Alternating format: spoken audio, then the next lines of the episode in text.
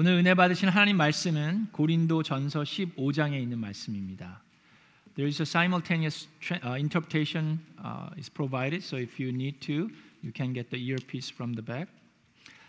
고린도전서 15장 1절부터 11절에 있는 말씀인데 우리 다 함께 일어나서 함께 하나님 말씀 저하고 한 절씩 교독하도록 하겠습니다. 형제 자매 여러분, 내가 여러분에게 전한 복음을 일깨워 드립니다. 여러분은 그 복음을 전해 받았으며 또한 그 안에 서 있습니다. 내가 여러분에게 복음으로 전해드린 말씀을 헛되이 믿지 않고 그것을 굳게 잡고 있으면 그 복음을 통하여 여러분도 구원을 얻을 것입니다. 나도 전해받은 중요한 것을 여러분에게 전해드렸습니다. 그것은 곧 그리스도께서 성경대로 우리 죄를 위하여 죽으셨다는 것과 무덤에 묻히셨다는 것과 성경대로 사흘 날에 살아나셨다는 것과 개바에게 나타나시고 다음에 열두 제자에게 나타나셨다고 하는 것입니다. 그 후에 그래서 한 번에 500명이 넘는 형제 자매들에게 나타나셨는데 그 가운데 더러는 세상을 떠났지만 대다수는 지금도 살아 있습니다. 다음에 야고보에게 나타나시고 그 다음에 모든 사도들에게 나타나셨습니다. 그런데 맨 나중에 다리 차지 못하여 난 자와 같은 나에게도 나타나셨습니다. 나는 사도들 가운데서 가장 작은 사도입니다. 나는 사도라고 불릴 만한 자격도 없습니다. 그것은 내가 하나님의 교회를 박해했기 때문입니다. 그러나 나는 하나님의 은혜로 오늘의 내가 되었습니다. 내가 베풀어 주신 하나님의 은혜는 헛되지 않습니다. 나는 사도들 가운데 어느 누구보다도 더 열심히 일하였습니다. 그러나 이렇게 한 것은 내가 아니라 나와 함께 하신 하나님의 은혜입니다. 함께 읽겠습니다. 그러므로 나나 그들이나 할 것 없이 우리는 이렇게 전파하고 있으며 여러분은 이렇게 믿었습니다. 아멘. 이것은 하나님의 말씀입니다. Before we sit down, let's uh, turn around and say Happy Easter, Happy Easter. 예수님께서 부활하셨습니다. 예수님께서 부활하셨습니다. Happy Easter, yes.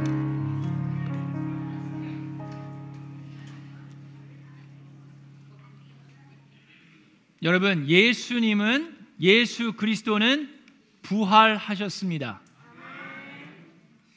예수님의 부활의 사건은 인류 역사상 가장 중요한 사건입니다. 아무리 사람이 유능하고 똑똑하고 부유하고 능력이 많다 하더라도 그 누구도 죽음을 이겨내지 못합니다. 오직 예수만이 오직 예수 그리스도만 죽음을 이기고 부활하셨습니다. 예수님이 죽음을 이기고 부활하셨기 때문에 우리에게 소망이 있습니다. 여러분 우리는 모두 다 죄인입니다. 여러분 인정하실지 모르겠는데 여러분 마음에 이기주의적인 마음이 있습니다. 저의 마음에도 있어요. 다른 사람이 잘 되면 우리는 시기합니다. 내가 다른 사람보다 더 잘 되면 우리는 교만해집니다. 하나님께서 복을 주셔서 많이 받으면 받을수록 감사만 넘치는 것이 아니라 더 많은 것, 더 좋은 것을 갖고자 하는 욕심이 우리 가운데 자라납니다. 우리는 죄인입니다. 그래서 하나님의 영광에 이르지 못합니다. 그런데 하나님께서 그런 죄인들을 버리지 않으시고 포기하지 않으셨습니다. 그래서 길이요, 진리요, 생명이신 예수 그리스도를 이 땅에 보내셨습니다. 그리고 예수님은 보내신 하나님의 그 사명을 완벽하게 다 이루어 내셨습니다. 오늘 사도 바울은 고린도 교회 형제 자매들에게 그 복음의 메시지를 다시 한번 일깨워 주고 있습니다. 고린도 교회 성도들에게도 그렇고 오늘 미라클랜드 성도들에게도 예수 그리스도의 복음을 전해 주셨습니다. 그리고 우리는 그 복음을 받았고 그 복음 안에 서 있습니다. 사도 바울이 이야기합니다. 내가 여러분에게 복음으로 전해드린 말씀을 헛되이 믿지 말, 않고 그것을 굳게 잡고 있으면 그 복음을 통하여 여러분도 구원을 얻을 것입니다. 그 구절을 그대로 올려 놔두세요. 자, 이 말씀이 무슨 뜻입니까? 자, 이 말씀은 복음의 말씀을 헛되이 믿을 수도 있다는 얘기입니다. 그리고 그것을 굳게 잡지 않을 수도 있다는 얘기예요. 그리고 그 복음을 들었음에도 불구하고 구원을 얻지 못할 수도 있다는 얘기입니다. 그래서 말씀을 헛되이 믿지 말라고 얘기하고 굳게 붙잡으라고 얘기하고 복음을 통해서 여러분도 구원을 얻을 수 있다라고 얘기하는 겁니다.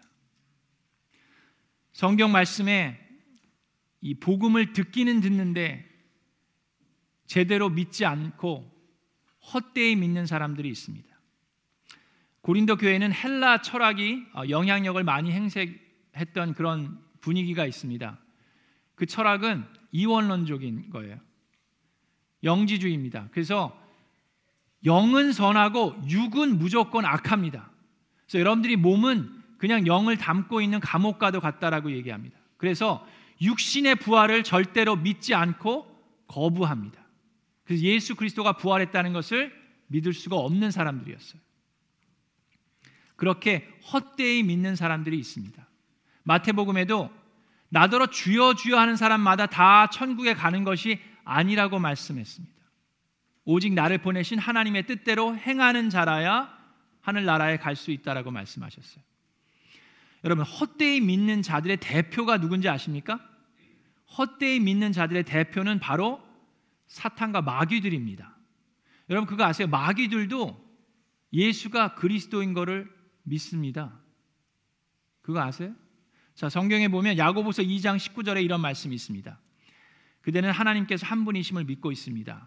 잘하는 일입니다. 그런데 그거는 귀신들도 그렇게 믿고 떱니다라고 얘기합니다. Even demons believe that and tremble. 여러분, 마귀들은요. 예수가 그리스도인 거에 대해서 헷갈려 하지 않습니다. 의심하지 않습니다. 단번에 알아봅니다. 자, 성경에 보니까 마태복음 8장에 귀신 들린 사람이 두 명이 있었습니다. 그리고 예수님을 만나게 되는데 그들이 예수님을 보자마자 이렇게 얘기합니다. 하나님의 아들이여, 당신이 우리와 무슨 상관이 있습니까? 때가 되기도 전에 우리를 괴롭히려고 여기에 오셨습니까? 자, 이 구절도 그대로 놔두세요. 자, 뭐라 그랬습니까?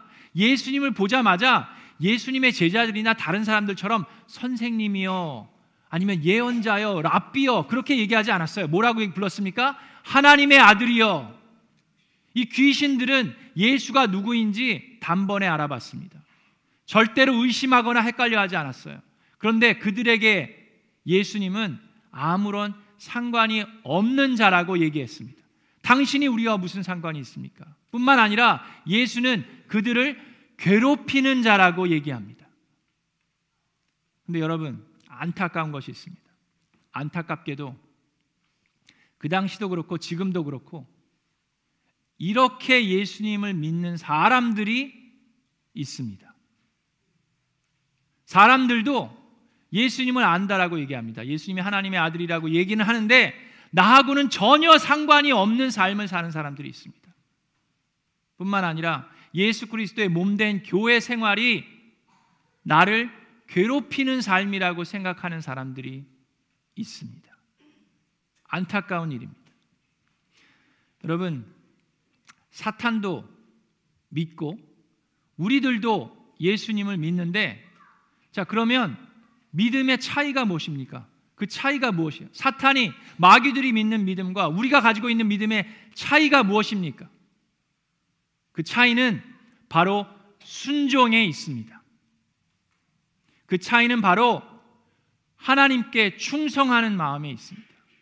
그 차이는 바로 나의 믿음에 책임을 지려는 마음에 있습니다. 여러분, 마귀들은 절대로 하나님 말씀에 순종하지 않습니다. 예수 그리스도의 권세, 권위에는 복종할 수밖에 없습니다. 예수님께서 나가라 그러면 나갈 수밖에 없어요. 그러나 본인의 의지대로 절대로 예수 그리스도의 말씀에 하나님의 말씀에 순종하면서 살아가지 않습니다. 여러분, 하나님의 말씀에 순종하지 않고 하나님의 권위에 충성하지 않고 제자로서의 책임을 지려고 하지 않는 믿음은 죽은 믿음입니다. 나도 안다고 나도 믿는다고 말하면서 굳게 잡지 못하고 몸된 그리스도의 교회를 떠나는 사람들이 너무나도 많이 있습니다. 근데 그 가장 큰 이유가 무엇입니까? 그 이유가 뭔지 아세요? 가장 큰 이유는 시험 받기 때문입니다. 가장 큰 이유는 상처받아서 그래요. 상처받고 시험 들어서. 우리 교회 방문하신 분도 이 헌신대에 나와서 기도하면서 울면서 저에게 얘기합니다. 왜 목사들이 거짓말을 하냐고. 왜 믿는 자들이 그렇게 아픔을 주냐고. 울면서 호소하셨던 분이 있어요. 그럼 고린도 교회 오늘 말씀에 있는 고린도 교회에서도 시험에 들고 상처를 주고받는 사람들이 있었습니다. 고린도 교회 안에 근친 상간을 하는 사람들이 있었어요. 아버지의 아내를 품는 자들이 있었습니다. 그 안에도 우상을 숭배하는 자들이 있었어요. 그리고 그 안에도 교인들 간에 멱살을 잡고 싸우다 못해서 법정으로 소송을 거는 사람들이 그 안에 있었습니다. 그런데 여러분, 병원에 가면 환자들이 있죠. 마찬가지로 교회에는 죄인들이 있습니다. 근데 여러분, 간혹 가다 그런 경험 해보셨어요? 병원에 갔는데 더 아파가지고 오신 그런 경험 있으십니까? 너무 아파서 이멀전시 응급실에 갔는데 기다리다 기다리다 못해가지고 더 아파가지고 돌아오신 적 그런 적 없으십니까? 병원이 믿고 신뢰할 수 있는 병원이 되려면 그 안에서 치유와 회복이 있어야만 합니다. 교회도 마찬가지입니다. 교회는 죄인들이 모이는 곳입니다. 죄인들이 와야 하는 곳입니다. 그래서 그 죄인들이 치유받고 회복되어야 합니다. 그런데 교회 와서 자꾸 부딪히고 상처를 받기도 하고 때로는 더 아파가지고 집으로 돌아가는 경우가 있습니다. 그래서 성경적이고 건강한 교회들이 더욱 세워져야만 합니다. 병원 구실을 잘 못하는 병원들이 있고 여러분 돌팔이 의사들이 있습니까? 없습니까? 있습니다. 자, 그러면 그렇다고 해서 자, 내가 내 병을 앓고 그냥 병원에 가지 않고 그냥 내 집에서 내가 스스로 치유할 수 있다라고 생각하는 사람들이 있습니다. 근데 그럴 수 있는 병도 있어요. 뭐 작은 병은 그렇게 치유받을 수 있을 수도 있습니다. 그런데 여기 있는 모든 사람들이 가지고 있는 이 영적 질병에 대해서는 그것을 치유받으려면 올바른 진단이 먼저 필요합니다. 근데 우리는 다 진단서를 받았어요. 의사 중에 가장 좋은 의사, 우리에게 생명을 주신 창조주 하나님께서 저와 여러분을 바라보시고 진단서를 내리셨습니다. 의인은 없나니 하나도 없다는 진단입니다. 죄의 결과는 죽음이라는 사망 선고의 진단서를 주셨어요. 모든 사람이 죄를 범하였음에 하나님의 영광에 이르지 못한다는 진단서를 주셨습니다. 여러분, 건강하지 못한 교회들도 있습니까? 없습니까? 있어요. 교회가 교회 구실을 못하는 교회들이 있습니다. 자, 여러분, 돌팔이 목사들이 있습니까? 없습니까? 없죠. 목사가 어떻게 돌팔이가 있어요? 있어요? 아 있구나. 아 있구나. 예. 돌팔이 목사들이 있어. 이뭐 사이비도 있는데. 자 그런데 그렇다고 해서 내가 그리스도의 몸된 교회에 속하지 않으면서 스스로 나 스스로 그리스도인으로서 살아갈 수 있다는 착각 속에 살아가는 가나안 성도들이 이 땅에 많이 있습니다. 그러면서 나도 예수를 믿는다고 얘기합니다. 여러분 이 교회에서 상처받고 저 교회에서 시험 들었다고 해서 다시는 교회 가지 않는 것이 정답이 아닙니다. 여러분 그거 아세요? 아무리 실력이 좋은 의사가 있고 최신 장비를 갖추고 초호합한 병원에서도 치유와 회복만 있는 것이 아니라 죽어서 나가는 사람들이 있습니다. 여러분 미라클랜드 침례교회는 영적 치유와 회복이 일어나고 있는 교회입니다. 자, 그런데 이 미라클랜드 침례 교회에도 상처를 주고 받고 시험에 들기도 합니까? 하지 않습니까? 하지 않죠. 미라클랜드인데 에? 해요? 그런 일이 있구나. 예. 그런 일이 있을 수 있습니다. 여러분 이 세상에 있는 그 어떤 병원도 치유와 회복만 있는 것이 아니라 그 병원에서 죽어가는 사람도 있습니다. 이 세상에 어떤 교회도 예수 그리스도께서 세우신 교회임에도 불구하고 치유와 회복만 일어나는 것이 아니라 상처와 시험도 일어납니다. 이 타락한 세상에서 죄인들이 모여 있는 교회이기 때문에 그렇습니다. 그래서 이 교회에서 상처받고 저 교회에서 시험 들고 하니까 아무런 교회도 가지 않는 것이 정답이 아닙니다. 그러면 이 교회가 더 좋은 교회인가 저 교회가 더 좋은 교회가 찾아가는 것 또한 정답이 아닙니다. 정답은 무엇입니까? 바로 건강하고 성경적인 교회로 회복시켜 가는 것이 정답입니다. 그래서 사도 바울이 고린도 교회에 권면합니다. 고린도 교회 안에도 시험 들고 상처받는 사람들이 있었고 치유받고 회복되는 사람들도 있었습니다. 바울은 교회에 호소합니다. 그리스도를 본받는 자가 되십시오. 예수 그리스도를 본받는 자가 되십시오. 내가 예수 그리스도를 본받는 자가 될 때 내 안에 치유가 일어납니다. 우리가 그리스도를 본받을 때 우리의 가정이 회복됩니다. 우리가 그리스도를 본받을 때 교회가 건강해집니다.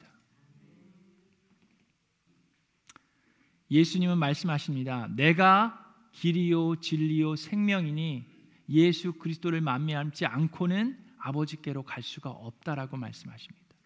나는 부활이요 생명이니 나를 믿는 사람은 죽어도 살고 살아서 나를 믿는 사람은 영원히 죽지 아니할 거다. 그래서 사도 바울이 얘기합니다. 이 복음을 헛되이 믿지 말라고 얘기합니다. 그리고 굳게 잡고 있으면 어떻게 해요? 굳게 잡고 있으면 여러분도 구원을 얻을 수 있다라고 사도 바울이 얘기합니다. 그것이 복음의 힘입니다. 어부였던 그냥 평범한 어부였던 그 베드로가 어부였던 사람이 예수 그리스도를 만나고 예수 그리스도의 수제자 베드로로 변화되었습니다. 교회를 핍박하던 사울이 예수님을 만나고 사도 바울이 되었습니다. 그것이 복음의 힘입니다. 그 힘 있는 복음이 무엇입니까? 바로 바로 다음 구절에 사도 바울이 이야기합니다. 그것은 그 복음은 곧 그리스도께서 말씀대로 죽으셨다는 것과 무덤에 묻히셨다는 것과 성경 말씀대로 사흘날에 살아나셨다는 것입니다. 말씀대로 이루어졌다는 얘기예요. 여러분 Good Friday 때 우리가 모여서 예수가 왜 그리스도인지 성경 말씀을 보면서 배웠습니다. 하나님께서 예수 그리스도를 통해서 어떻게 예언의 말씀들을 다 이루셨는지 수백 년 전, 수천 년 전 그 예언의 말씀들을 예수 그리스도가 어떻게 그 십자가의 공로로 이루어내셨는지 우리는 보고 배웠습니다. 금요일 날 예배 참석하지 못하신 분들은 꼭 한번 들어보세요. 예수가 그리스도이신 것은 예언의 말씀을 그대로 이루신 것을 통해서 우리는 알 수 있습니다. 그리고 부활하신 예수께서는 죄인들을 회복시키셨습니다.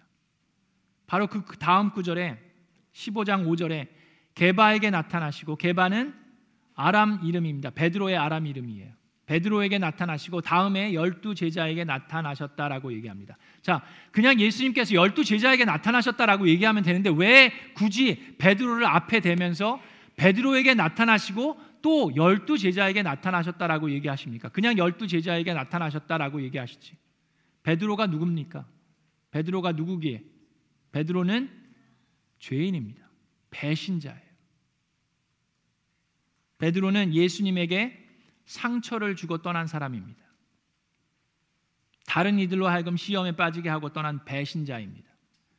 예수님의 등에 칼을 꽂은 사람이나 마찬가지예요. 그런 죄인에게 예수님은 부활하시고 나서 찾아가십니다. 그리고 베드로를 만나셔서 베드로야, 네가 네가 나를 배신했느냐? 그러고도 네가 사람이냐? 너도 한번 당해봐라. 푹.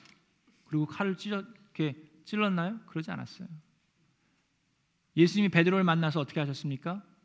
요한의 아들 시모나라고 부르십니다. 예수님을 만나기 전에 이름을 부르면서 마치 이전 것은 다 잊고 처음 만나는 것처럼 요한의 아들 시모나라고 부르십니다.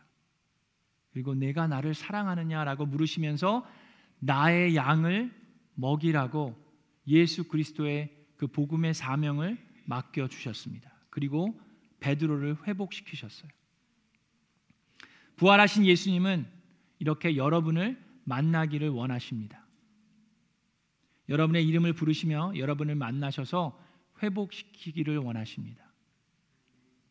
여러분의 죄가 아무리 주홍빛과 같이 붉을지라도 흰 눈보다 더 희게 변화시킬 수 있는 분이 바로 예수 그리스도이십니다. 그래서 예수님은 여러분을 만나기 원하시고 그래서 부활하신 예수가 한 번에 500명이 넘는 사람들을 만나 주셨습니다. 그리고 그 증인들이 사도 바울이 얘기합니다. 더러는 지금 세상을 떠났지만 더러, 많은 사람들이 대부분의 사람들이 아직도 우리와 함께 있다라고 고린도전서에서 이야기하고 있습니다. 그 당시에 헬라의 철학은 부활을 믿지 않았어요. 지금도 상식으로는 부활을 믿을 수가 없습니다.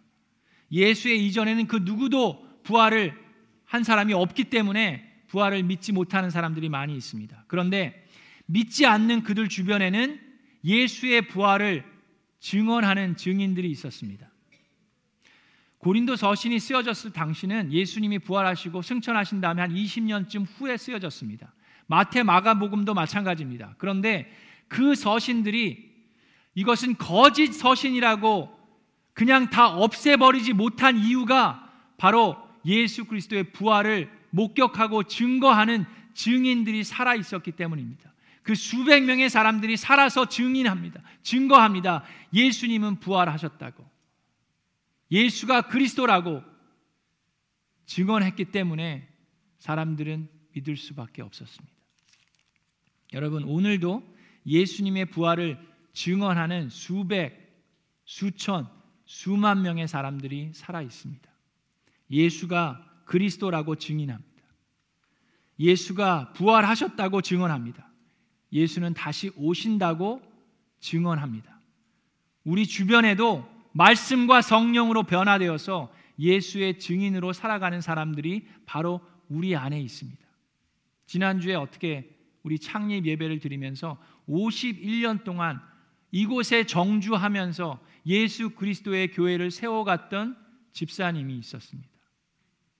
Every year 매년 수개월 동안 여기에 편안함을 내려놓고 아프리카 오지로 죽으면 죽으리라는 마음을 가지고 선교를 떠나는 하나님의 귀한 딸이 우리 안에 있습니다. 우리는 그런 산 증인들과 함께 믿음의 공동체 안에서 생활을 하고 있습니다. 그래서 사도 바울도 오늘 고백합니다. 15장 10절에 나는 나는 하나님의 은혜로 오늘의 내가 되었습니다. 나 같은 죄인에게도 예수께서 만나 주셨습니다라고 사도 바울이 고백합니다. 사도 바울은 본인 자신을 잘 알고 있었어요. 나 같은 죄인에게도 예수님이 나타나 주셨다고 고백합니다.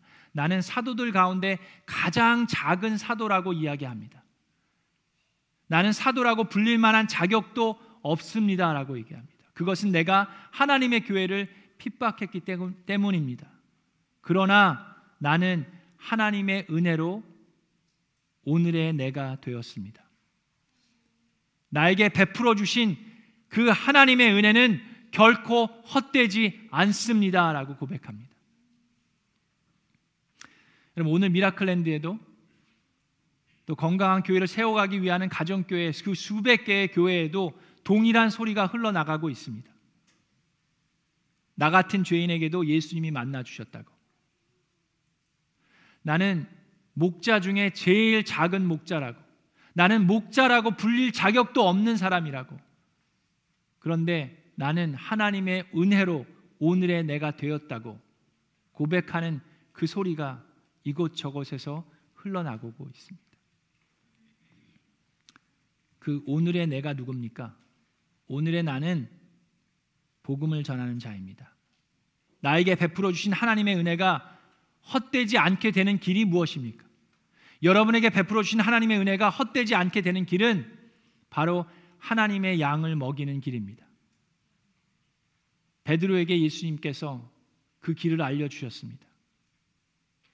혼란스럽고 무기력에 빠지고 우울하고 죄책감에 시달려 있는 베드로에게 나는 이제 다 끝났다라고 얘기하면서 그냥 고기나 잡으러 간 베드로에게 예수님은 다시 나타나셔서 너는 다 끝나지 않았다라고 얘기합니다. 내가 다 이루었기 때문에 너는 끝난 것이 아니라 너는 소망을 가지고 이제 나의 양을 먹일 수 있다라고 얘기합니다. 그것이 하나님이 우리 미라클랜드 여러분에게 부르시는 그 믿음을 저버리지 않고 확신을 가지고 갈 수 있는 그 길입니다. 여러분 우리가 언제까지 고기만 잡으며 살겠습니까? 우리가 언제까지 나만을 위해 살겠습니까? 우리가 언제까지 돈만 벌다가 돈만 돈만 벌다가 살겠습니까? 하나님은 바로 오늘 여러분에게도 복음을 전하는 자리에 초대하고 계십니다. 내가 곧 길이요 진리요 생명이니 나로 말미암지 않고는 그 누구도 아버지께로 올 자가 없다라고 말씀하십니다. 예수 그리스도는 부활이요 생명이니 나를 믿는 자는 죽어도 살겠고 살아서 나를 믿는 자는 영원히 죽지 아니하리라. 그 귀한 복음이 헛되지 않고 그 복음을 굳건히 잡아서 구원을 받고 은혜로 불러주신 복음 전파에 나아가는 미라클랜드 침례교회가 되기를 주 예수 그리스도의 이름으로 축원합니다.